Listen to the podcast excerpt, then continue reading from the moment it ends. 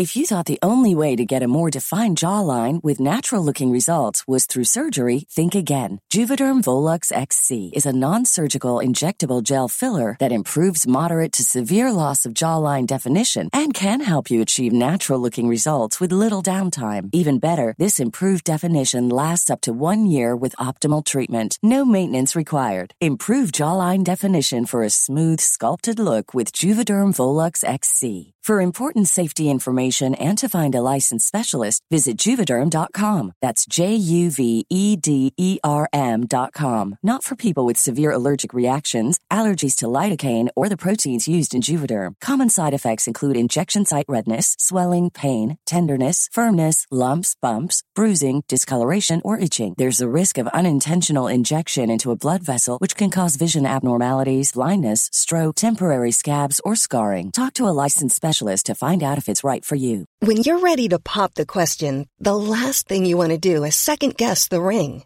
At Bluenile.com, you can design a one of a kind ring with the ease and convenience of shopping online. Choose your diamond and setting. When you find the one, you'll get it delivered right to your door. Go to Bluenile.com and use promo code LISTEN to get $50 off your purchase of $500 or more. That's code LISTEN at Bluenile.com for $50 off your purchase. Bluenile.com code LISTEN. Hey, folks, I'm Mark Marin from the WTF Podcast, and this episode is brought to you by Kleenex Ultra Soft Tissues, your ally to help tackle your allergy symptoms this season. I love the change of seasons, but nobody loves pollen and all those other things floating in the air that make you sneeze during this nice weather. Kleenex Ultra Soft Tissues are hypoallergenic and allergist approved, so fight back against watery eyes and runny noses without worrying about irritating your skin. For this allergy season, grab Kleenex and face allergies head on.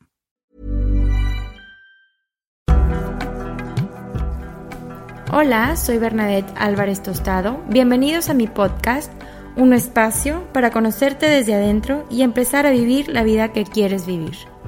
Esto es Aprendiendo desde adentro. Hola, ¿cómo están? Espero que estén muy bien. En esta ocasión entrevisté a mi profesor de la Universidad del TEC de Monterrey, Américo Cañas, quien es psicólogo y lleva muchos años de experiencia trabajando con la hipnosis como parte clínica en sus consultas y nos platica de cómo funciona la hipnosis, cómo la trabaja, qué es real, qué es espectáculo y todo lo que podemos hacer a través de esta práctica y de esta eh, manera de consultar y de quitar miedos, incertidumbres, malos hábitos, etcétera. Entonces, sin más, los dejo con esta conversación que tuve con Américo Cañas. Espero que les guste y si sí, compártela, suscríbete a mi podcast y seguimos. ¿Cómo comenzamos la pregunta clásica? ¿Qué es hipnosis? ¿Es real? Lo que vemos en el espectáculo es parecido o es lo mismo que sucede en la hipnosis clínica y creo que aquí ya estoy mezclando temas. ¿sí? Primero, ¿qué es la hipnosis? La hipnosis es un estado alterado de conciencia en el cual un hipnotista, un hipnotizador, un especialista en la salud mental, se dedica a llevarte a ese nivel inconsciente para aflorar, o perdón, para que afloren respuestas sobre algunas situaciones que la persona está viviendo en su vida personal. ¿Qué es la hipnosis? Además de un estado alterado de conciencia, es un catalizador.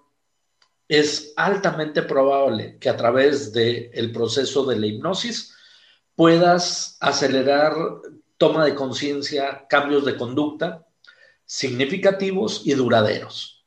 No es magia, aunque se parece, está asociado a la magia, está asociado al chamanismo, ¿Desde cuándo existe la hipnosis? La hipnosis existe desde los albores de la humanidad y lo vemos actualmente en los rituales que tienen los grupos aborígenes. El chamán que guía una danza y en esa danza la gente empieza a tener eh, estos estados alterados de conciencia.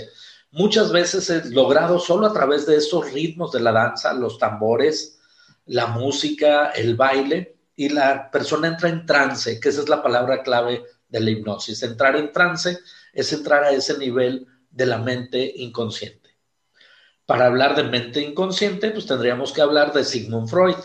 Y hablando desde cuándo existe la hipnosis. La hipnosis existe en los albores de la humanidad, pero como ciencia existe hasta alrededor de 1800, a mediados de 1850, 1870.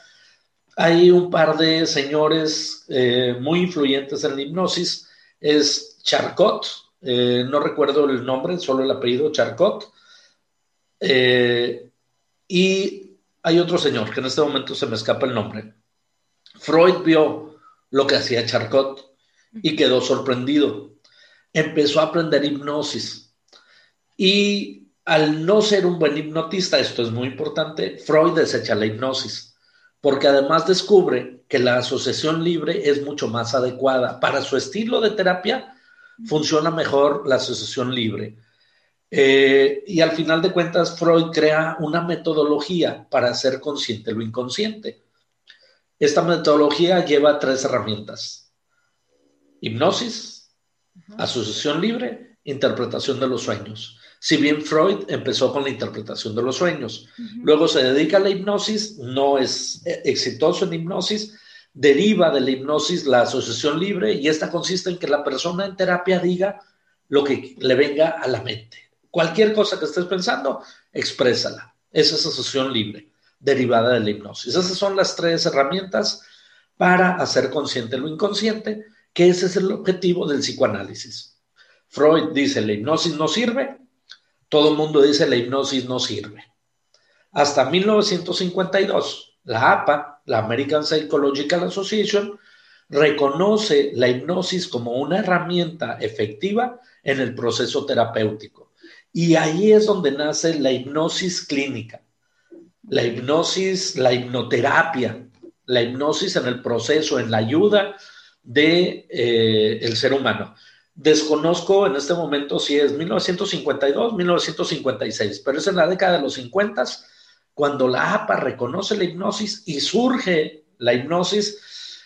Yo aprendí a hipnotizar en los 80 y no había mucha información y no existía Google, ¿sí? Existían libros, existían las enciclopedias y yo empecé a leer la, enciclopedia Espasa Calpe, una enciclopedia que en los 80 ya llevaba más de 130 tomos y 130 tomos de un buen grosor. ¿sí?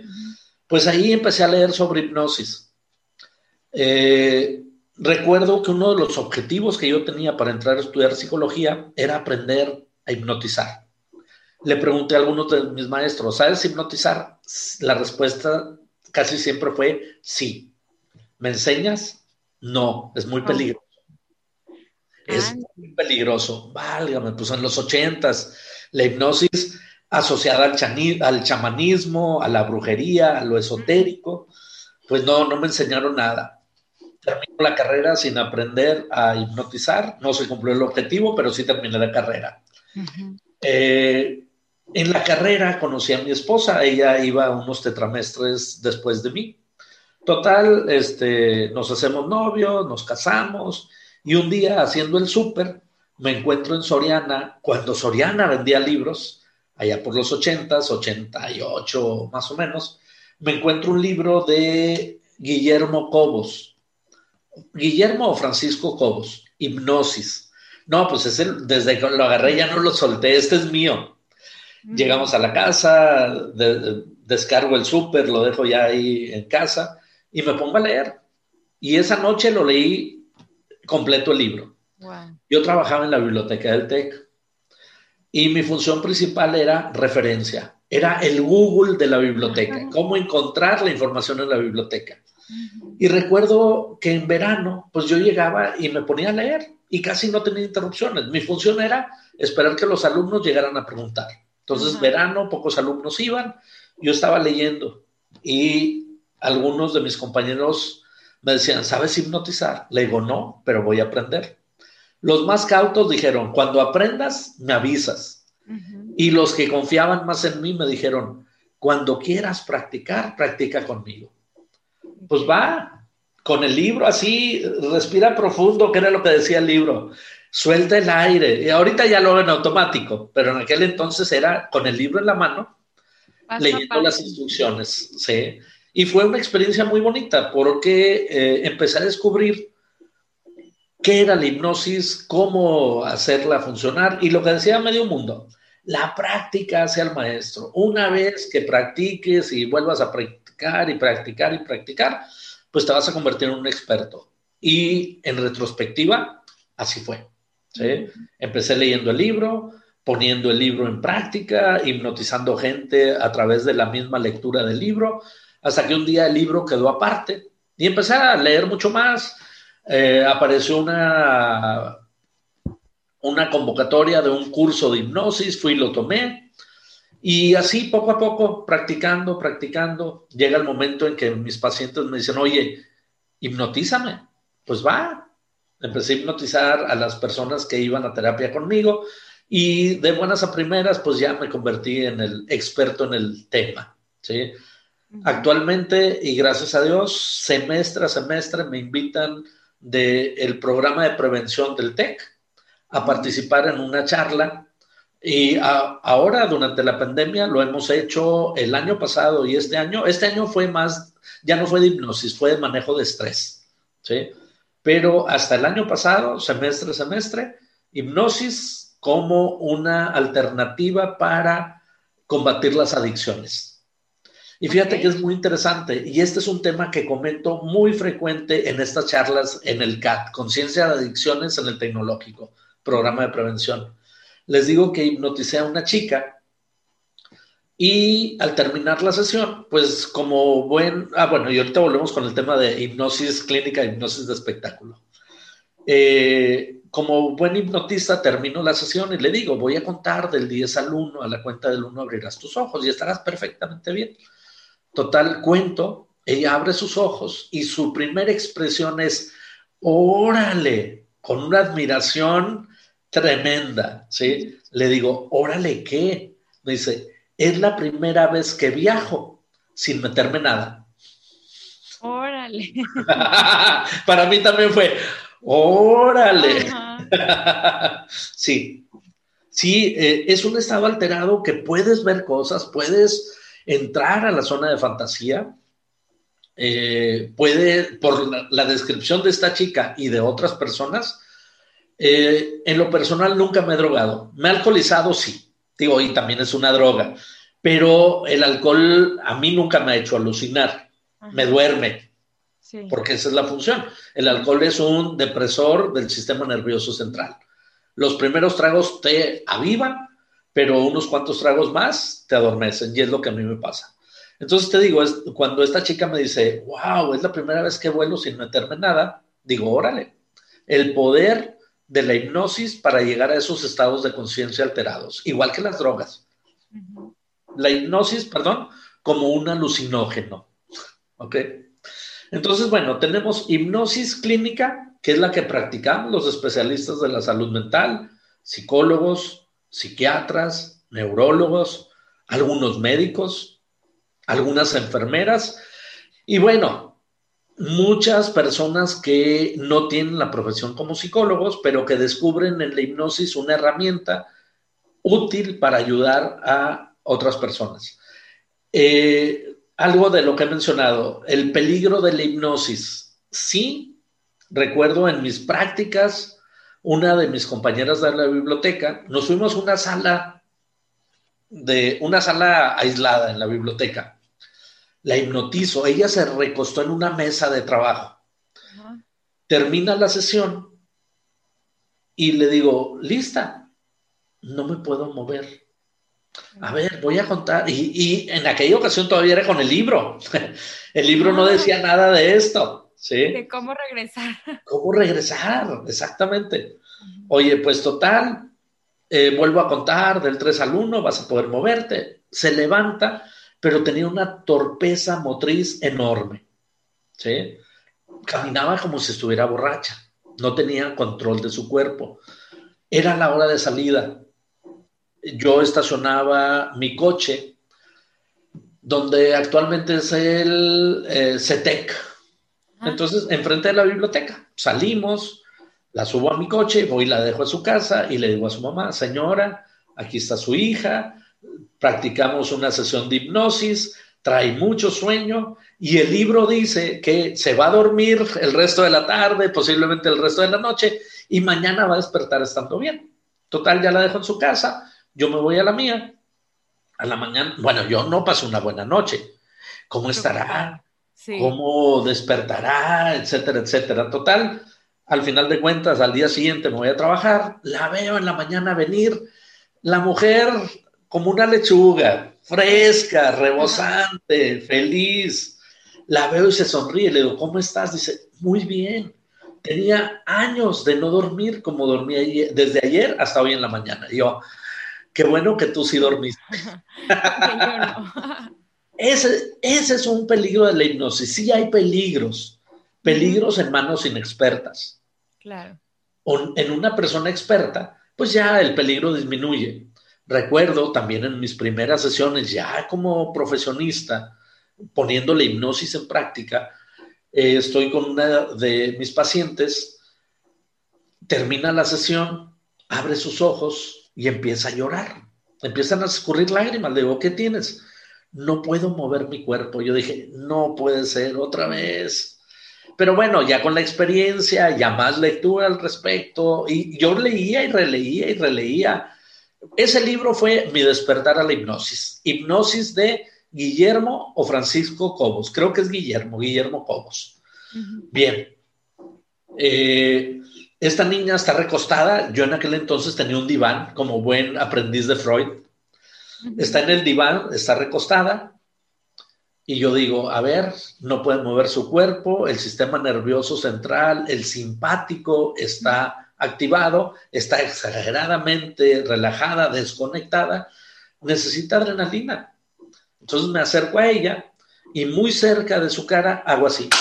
Y ella hace, ¡ah! ¡ah! ¡ah! Ya me pude mover yo bendita adrenalina. Sí. Aprende uno con la, experiencia. Esa fue mi primera experiencia así de eh, peligro. El caso de mi compañera de trabajo que no podía caminar. Luego, no sé si te dio clases, Felipe Sarabia era el director del Departamento Académico de Administración, a donde yo pertenecía como maestro del TEC me dice, oye, ten mucho cuidado con lo de la hipnosis en los salones, porque un muchacho en la prepa Garzazada hizo una sesión de hipnosis. No pudo despertar bien a uno de los muchachos y el muchacho se cayó en las escaleras, el que iba medio dormido. Entonces, mucho cuidado cuando practiques, si es que la llegas a practicar en los salones.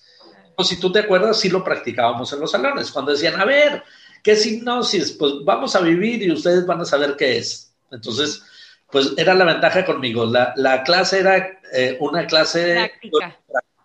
¿Sí?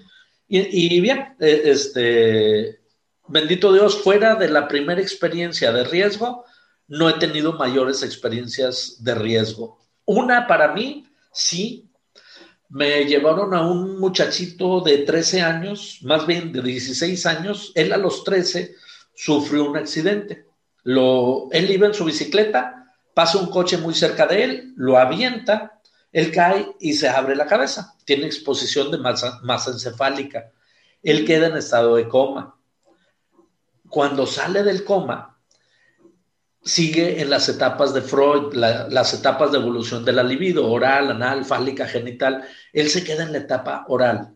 Aunque hablaba, había cierto nivel de conciencia él quedó en la etapa oral secundaria, donde el principio de placer principal es morder. Me dice, er, ella fue mi alumna, la hermana de este niño, y me dice, oye, quiero ver si a través de la hipnosis podemos acelerar el proceso de evolución de las etapas, porque mi hermano actualmente tiene 16 años, a los 13 tuvo el accidente y mira, me enseñó una mordida empiezan a ir al consultorio los papás mordidos de los brazos, ¿sí? Y pues yo, una de las técnicas típicas de la hipnosis es fijación de la mirada. Y esta es muy típica, en, la, en los shows también se emplea.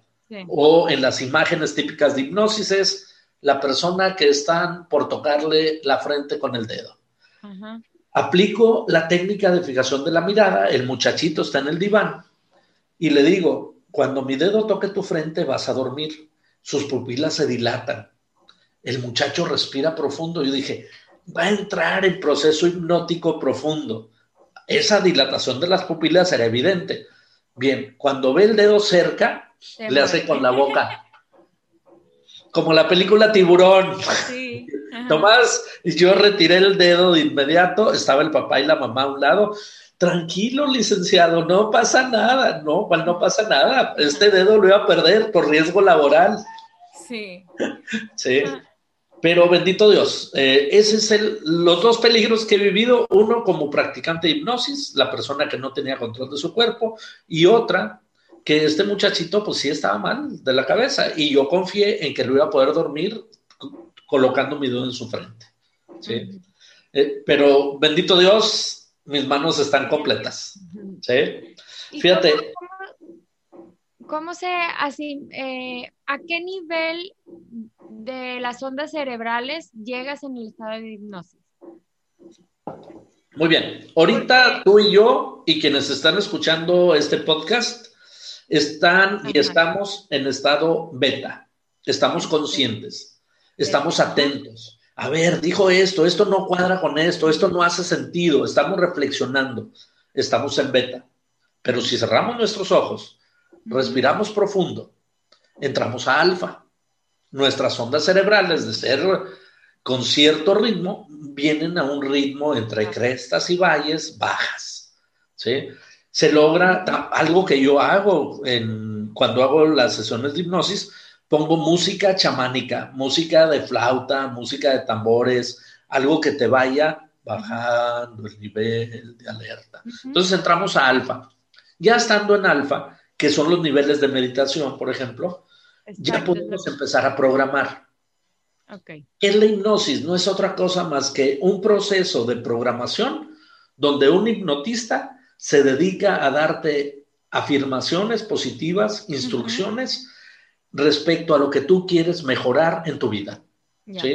Quiero dejar de fumar. Ok, a partir de hoy, cuando la sesión termine, cuando lleves un cigarro a tu boca, el sabor del humo, lo que entra a tu boca será muy desagradable. A partir de hoy, fumar deja de ser grato para ti. Y resulta, te vas a ver horrible, te va a dejar la boca con una sensación muy desagradable. Pues sí, hay gente que lo hace y dice, sabe horrible el cigarro. Sí, y se graba y se queda. Y hay personas que desde la primera sesión empiezan a ver cambios significativos. Por eso digo que parece magia. No es magia, es un proceso. Se requieren un mínimo de seis a ocho sesiones viéndonos una vez a la semana para lograr cambios significativos duraderos. ¿sí? Y yo he llegado con personas a seis sesiones, ocho sesiones donde no hemos avanzado. Justo es lo que te iba a preguntar. un proceso eh, profundo perdón. Perdón, justo te iba a preguntar eso, o sea, realmente debe de haber un consentimiento y un interés de la persona en, cambiar para que realmente baje eh, esos niveles cerebrales y que realmente elija el nuevo, sí. el nuevo patrón neuronal que, quieres. Así es. Lo, que quieres establecer, tienes que estar convencida y tienes que querer. Si te llevan a la fuerza no va a pasar absolutamente nada. Me han llevado personas. De hecho, acabo de ver este fin de semana una chica con trastorno límite de personalidad. ¿Qué es el trastorno límite de personalidad? Es una característica en la cual los impulsos no son controlados, tienen un bajo control de impulsos, son personas muy narcisistas, solo piensan en ellas, ¿sí? Lo que ellas digan, lo que ellos piensan, lo que ellos quieren, eso es lo correcto y le pueden decir a medio mundo, incluyendo a los papás, lo que no les gusta y repelan y se sienten autosuficientes y demás. Mm, la llevaron no a la fuerza. Trabajamos muy bien dos sesiones previas, pero la tercera sesión tuvo problemas con su hermana durante la semana y la tercera sesión dijo, yo ya no quiero venir, ya no voy a trabajar, yo ya no voy a hacer nada, por culpa de mi papá, por culpa de mi mamá y su papá y su mamá presentes. Mis papás han cometido un montón de errores, ta, ta, ta, ta, yo ya no quiero trabajar. no, la, no puedo hacer absolutamente nada. Eso de que te hipnotizo y ahora cuando yo diga duerme, te vas a dormir, me vas a obedecer ciegamente, es una fantasía que se utiliza mucho en la hipnosis de espectáculo. Si dejamos su gestión poshipnótica, sí el trabajo más duro son las primeras sesiones de hipnosis, pero una vez que entras en estado profundo, una vez que grabas las instrucciones y que yo te digo, la próxima ocasión que estés en este sillón, cuando escuches de mí la palabra duerme, dormirás. Cuando estemos trabajando, cuando estés aquí, cuando estés en ese sillón, no es, eh, Bernadette, duerme. Esa es vil fantasía. Vil, fantasía. Bueno, no es fantasía porque sí sucede en hipnosis de espectáculo. ¿Sí? Fíjate, dentro de las historias eh, interesantes de éxito para un servidor, encontrando cosas que no buscaba, ¿sí? Me busca una chica de la Universidad de Nuevo León. Si no me equivoco, ella estudiaba Derecho y era su último examen de carrera profesional. Ya era el último examen de la carrera. Estaba muy tensa Ah, ella era amiga de una de mis sobrinas y me dice mi sobrina, oye tío, este, fulanita necesita una programación para exámenes. Ah, pues excelente, eso es el trabajo del profe de semestre a semestre, ¿sí? Pues le empiezo a hacer la programación para exámenes, pero ¿cuál es mi sorpresa? Que en el sillón donde ella estaba, de estar recostada, empieza a adoptar postura fetal y se pone en pose fetal trenza sus dedos, deja los pulgares en esta posición y de pronto los introduce a su boca y empieza a succionar. Y yo, órale, una regresión a la etapa fetal. Qué interesante. Continúo con la sesión de programación para exámenes, la programo y ya que terminé la programación, le digo, voy a contar del 10 al 1, a la cuenta del 1 estarás perfectamente bien, abrirás tus ojos, ta, ta, ta. Voy contando y ella sigue en posición fetal. Llego al uno y sigue con los dedos en la boca. Y le digo, tres, dos, uno, despierta, abre sus ojos, saca los dedos de la mano y dice, ándale, bien me decía mi dentista que lo más seguro es que yo me chupaba los dedos dormida.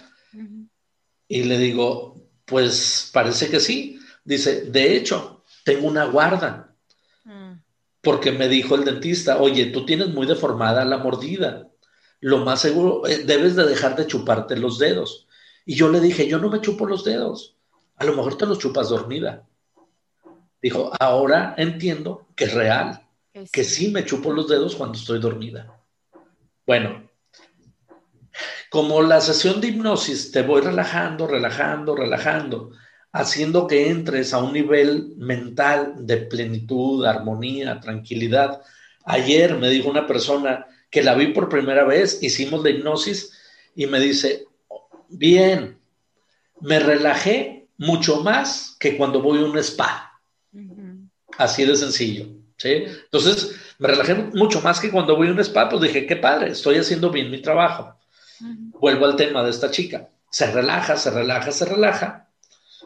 Cuando está muy contenta, muy segura, muy tranquila, pues se queda en esa posición.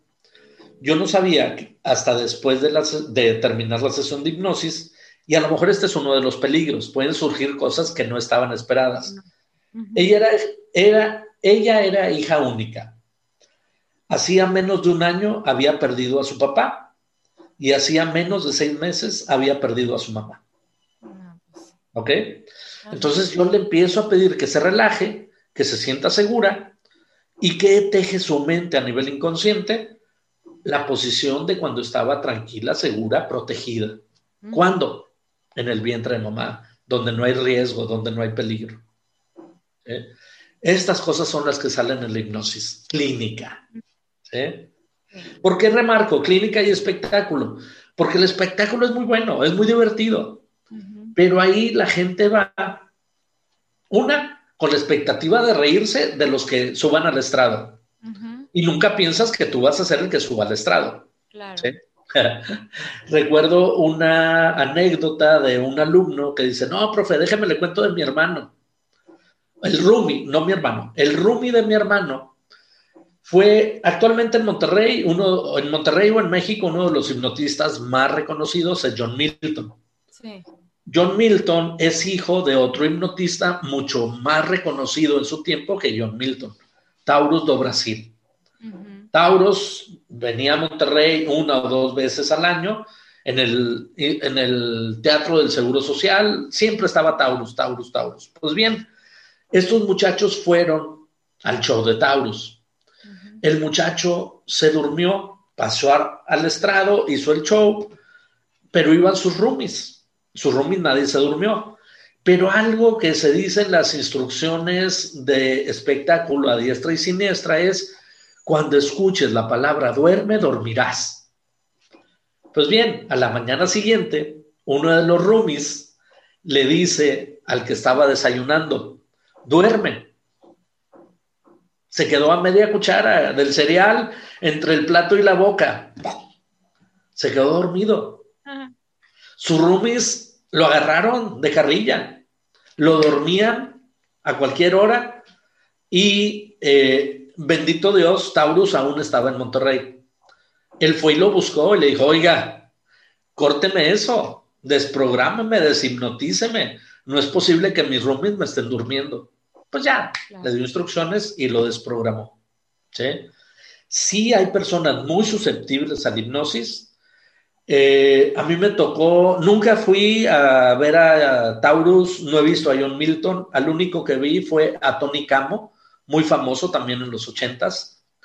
Eh, Tony Camo salía en siempre en domingo, un domingo sí y otro también. Y Raúl Velasco, el conductor de este programa, decía, no hay nada preparado, lo que ustedes van a ver aquí es lo que surge aquí en el programa. Y de pronto aparece Tony Camo y, ah, buenas tardes, ta, ta, ta, duerman. Y en el estrado, no en el estrado, en el auditorio, ¡pum! La gente se queda dormida y yo, a ver, a ver, a ver, ¿cómo que no hay nada? No puedes llegar a un auditorio y decir duerman y que la gente se duerma, porque se dormían varios. Yo dije, yo tengo que ver qué hace este sujeto cuando viene a Monterrey, a Luis Elizondo, voy, claro que hay algo preparado. 10, 15 minutos de respira profundo, tu cuerpo pesa, tus ojos pesan. Las instrucciones básicas que yo sabía las da Tony Camo. Gente que entró conmigo a ver el show, se empiezan a dormir. Yo no me dormí, pero digo, ah, sí funciona. Y luego leo que hay algo que se denomina hipnosis instantánea. Esta es la más parecida a la magia, ¿sí? Sucede en los espectáculos. Tony Camo, John Milton, Taurus do Brasil o cualquier hipnotista de Las Vegas o donde vayas a un show, pues tienen renombre, tienen mucha fama. Y hay algo muy importante, la expectativa. Si yo voy y vi a Tony Camo hacer esa maravilla, casi magia en la televisión, pues yo sé que me va a dormir. Y te la crees, por eso sucede. claro, te la crees y sucede. Al fin, esa es la esencia de la hipnosis.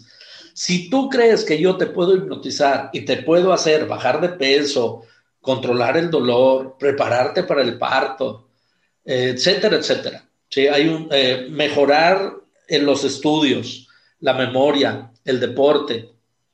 Se puede hacer. Si tú crees que se puede, se puede. Si yo, yo creo que puedo y tú crees que se puede, por lo tanto va a suceder. Es un eh, juego de roles y de creencias. Entonces volvamos a la hipnosis instantánea. Entra en el estrado el gran hipnotista, el gurú, el chamán, el súper famoso hipnotista, va a hipnotizar a todo el mundo. ¿sí? Y él entra y lee el lenguaje corporal. Y no dudo que hay gente que está sentada en primera fila y está así. La expresión es, este está listo para dormir.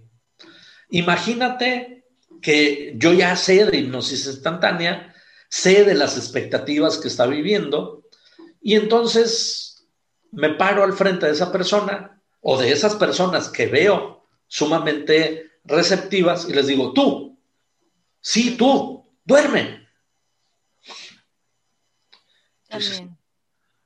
esto es magia, esto es magia. No es posible que con un duerme la gente se quede dormida.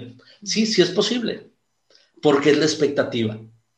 Me tocó cuando hacía eh, prácticas en clase que me dirigía a alguien, estaba frente a alguien y le estaba diciendo, cuando mi dedo toque tu frente vas a dormir.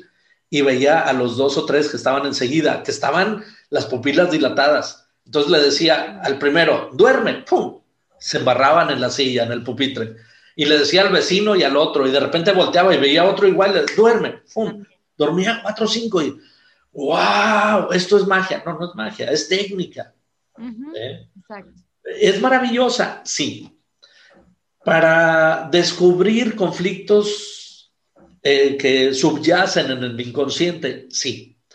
Para mejorar en el futuro lo que quieres, sí. Mejorar en la escuela, en el deporte. Recuerdo un chico, eh, uno de los tritones del TEC. me dice, profe, necesito mejorar mis milésimas de desempeño en natación para irme a competir a Sydney. Estuvimos trabajando, sí mejoró, pero no clasificó, no se fue a Sydney. Hubiera sido un logro tremendo. Uno bueno, sí. Eh, practiqué con las borreguitas del TEC de básquet y bueno, pues el TEC no necesita en deportes eh, que los hipnoticen para ser muy buenos. Eh, mejoraron mucho su desempeño las borreguitas. Y así, en un sinnúmero de, de situaciones, ha ayudado a, la gente a mejorar situaciones que han tenido por ahí atoradas. Recuerdo Luis, un muchacho que terminó la carrera de LIN, ya su, ¿cómo se llama? Su Cardex estaba libre, excepto por mate 2. Materias de por allá de primero, no, de segundo tercer semestre. Dice, profe, écheme la mano. Necesito aprobar mate 2 para poder graduarme. Pues órale, empezamos a trabajar. Yo no sé matemáticas, yo también era al estilo Luis, yo no podía enseñarle matemáticas, pero sí podía infundirle seguridad, confianza y mejora en la memoria. Mejoró Luis, presentó el examen y se graduó junto con su hermana. Sí. Y, fue maravilloso. Su hermana es LPO. ya no puedo decir más, no puedo decir nombres. Nomás Luis, hermano de una LPO, que se graduaron juntos porque Luis pues, se retrasó precisamente por las mates. me, busca, me busca un muchacho de la Universidad de Nuevo León que, al igual que Luis, ya estaba por graduarse excepto que tenía en N o en sexta o como le llamen las oportunidades que les dan en la UNI para graduarse, medicina interna. Ya eh, era su última oportunidad, si no ya quedaba fuera de la universidad. Me busca como en abril, desde abril, viéndonos una vez cada semana, ya después eh, cada 15 días eh, él presentó en agosto su examen profesional, no el profesional, el examen para aprobar eh, medicina interna y tenemos, para bien o para mal, un médico más entre la profesión de los doctores. Entonces, yo he visto resultados maravillosos. Puede, hay gente que me dice, oye, ¿tú crees que la hipnosis pueda ayudar en esto? Si tú crees que la hipnosis puede ayudar en eso, ayuda en eso. Me acuerdo ahorita ah, hablando de hipnosis para el parto. Esta persona de que voy a hablar me la llevaron, los papás cuando estaba en sexto de primaria. Y luego ella me buscó cuando estaba en la carrera. Y ya terminamos el proceso durante la carrera y el año pasado me busca porque se fue a vivir a Alemania, se casó con un alemán y allá hay mucho de los partos profilácticos. Lo menos posible tener que poner la raquia y que el parto sea natural en su momento. Me dice, necesito que me ayude, quiero tener a mi bebé de manera natural y no quiero que me pongan raquia, así es que, ¿me puede hipnotizar para el parto? Digo, claro. empezamos a trabajar a las 11 de la mañana y tiempo diferente de Alemania, 7 horas. Entonces, para ella eran las 6 de la tarde, ¿sí? Pues nos dieron las 8 de la noche. Se empezó a oscurecer la habitación. Para cuando oscureció, ella ya dormía sus manos. Y es parte del proceso.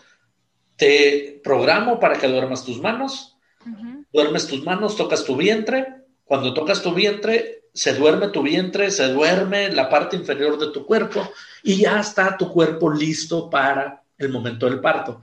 Porque obvio, aunque estés en Monterrey, lo más seguro es que yo no esté a la hora del parto. ¿Sí? ¿Qué tienes que hacer? Aprender autohipnosis, aprender a dormir tu cuerpo para poder que tu bebé nazca. Pues bien, se oscurece la habitación y le digo, oye, ya no te veo. Digo, déjeme paro a prender la luz. Se para, va y prende la luz. Y ella solita, wow, le digo, ¿qué pasó? No me puedo parar como me paré ahorita. Pararme, moverme con la facilidad que lo acabo de hacer, no lo podía hacer por mi embarazo. Ahorita me moví como si no estuviera embarazada. Mm. Eso reafirmó la creencia de que podía hipnotizarse, podía quitarse el dolor. Y así fue. A finales de diciembre del año pasado, tuvo a su bebé, una linda nena, que nació eh, de manera natural gracias a el parto sin dolor. ¿Eh?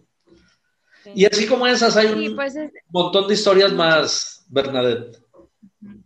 Son, eh, es como bajar el nivel de consciente a nivel cerebral para entrar en un estado receptivo, que por ejemplo lo trabajo yo mucho en la meditación y eso, y realmente tu cerebro sí se predispone porque bajas tus ondas cerebrales y al momento que quieres absorber nueva información como la que tú les estás dando, pues entra esa información y, y, sucede. Entonces es, tener disposición, es creerla. Así es y confiar. Obviamente, los que confían en ti son los que más van a entrar en ese estado de hipnosis, ¿no? Totalmente de acuerdo. Y la gran diferencia entre eh, meditación e hipnosis son las instrucciones. ¿Por qué? Porque, por ejemplo, en autohipnosis, si yo quiero mejorar mi memoria o mi desempeño deportivo en la noche antes de dormir, puedo hacer la técnica de fijación de la mirada o puedo decirme en diálogo interior, voy a contar del 5 al 1. A la cuenta del 1 me voy a quedar dormido. En este sueño confiaré mucho más en mí, en mis habilidades matemáticas, en mis habilidades deportivas. A partir de mañana dejaré de fumar, dejaré de comer en exceso, me alimentaré sanamente. ¿sí? doy afirmaciones positivas, evito utilizar el no, porque si te digo no, ahorita te digo a ti y al auditorio, no pienses en eh, la Torre Eiffel. Por ningún motivo traigas a tu mente la Torre Eiffel, no pienses en la Torre Eiffel. Pues estoy generando, estoy induciendo a que pienses en la Torre Eiffel. Eh, voy a, a cambiarme el reloj de mano para que no se me olvide que no se me vaya a olvidar tal cosa. Se olvida. Recuerdo, eh, mi esposa tuvo un accidente automovilístico, quedó lastimada de su mandíbula, la doctora la opera, le, eh, le receta una guarda, le hacen su guarda y el día que la recoge le dice, señora, tenga mucho cuidado con la guarda, no la vaya a perder. Fíjese, señora, que es muy común que la gente a la hora de comer se quita la guarda, la pone en una servilleta, envuelve la servilleta, cuando recoge la mesa, tira las servilletas a la basura y la guarda se va a la basura. Tenga mucho cuidado, no la vaya a perder. Hoy pasaron semanas, llego yo a casa a comer y me dice mi esposa, oye, no encuentro la guarda. No sé dónde la dejé, ya la busqué por todos lados. Le digo, ¿no has tirado la basura? ¿Por qué? Digo, no, nada más, no vaya a ser que esté en la basura. Pues si no estoy tonta, ¿qué crees? ¿Cómo la voy a echar a la basura? Ta, ta, ta. Le digo, ok, está bien. me voy yo al bote de la basura, al, al cesto de la cocina, empiezo a buscar y encuentro una servilleta dura, ¿sí? Y obvio, y ella estaba viendo. ¿Cómo supiste que estaba en la basura? Le digo, porque la doctora te dijo, no la vaya a perder, no la vaya a envolver en una servilleta, no la vaya a tirar a la basura. ¡Pum! Lo hizo. Eso fue lo que hiciste. Sí, es una programación inconsciente. No le hipnotizó, pero la programó para que. Y bueno, eso, eso también, ahorita se me viene a la mente que, que es lo que hacemos mucho con los, con los hijos no te vayas a caer, no te vayas, y, van y lo hacen, porque pues también tú le estás diciendo lo que, lo que, lo que no quieres que suceda. Exacto. ¿Qué tienes que decirles y qué tienes que decirte? Cuídate, protégete, afiánzate, agárrate muy bien, ten seguridad en ti, ten confianza en tus habilidades motrices, tú puedes hacer eso. Claro. ¿sí? Cuídate, no te vayas acá. Sí. ¿Eh?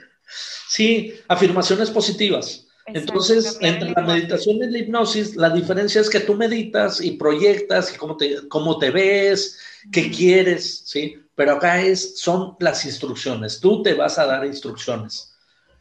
Cuando llegue al 5, dormiré toda la noche. Mañana despertaré a las 7 de la mañana. Estaré lista para tener un día maravilloso, para guiar bien a mis hijos, para tener una jornada laboral exitosa. Confío en mí, me siento bien.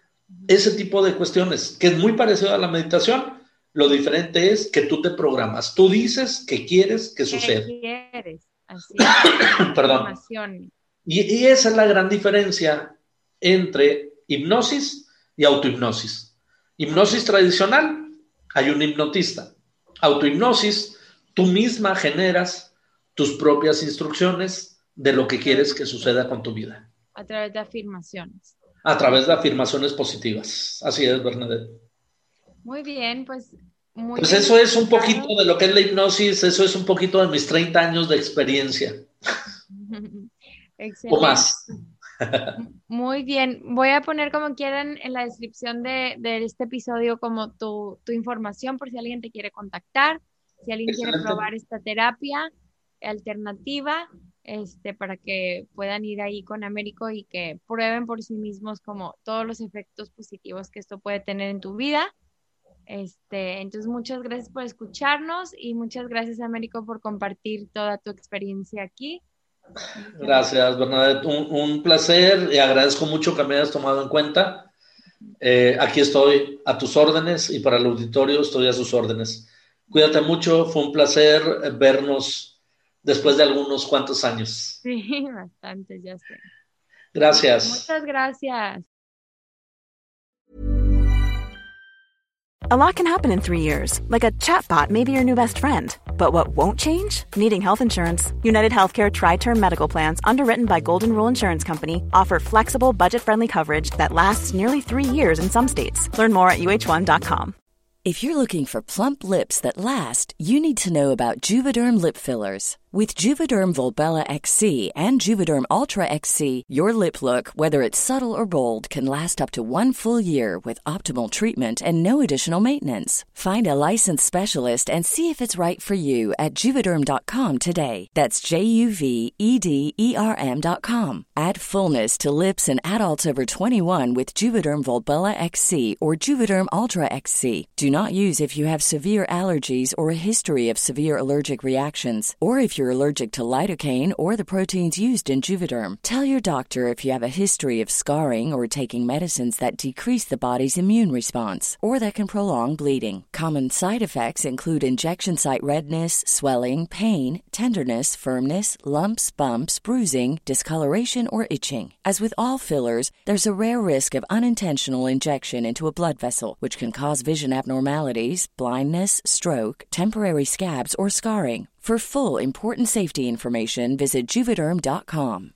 Mom deserves the best, and there's no better place to shop for Mother's Day than Whole Foods Market. They're your destination for unbeatable savings, from premium gifts to show-stopping flowers and irresistible desserts. Start by saving 33% with Prime on all body care and candles. Then get a 15-stem bunch of tulips for just $9.99 each with Prime. Round out Mom's menu with festive rosé, irresistible berry chantilly cake, and more special treats. Come celebrate Mother's Day at Whole Foods Market.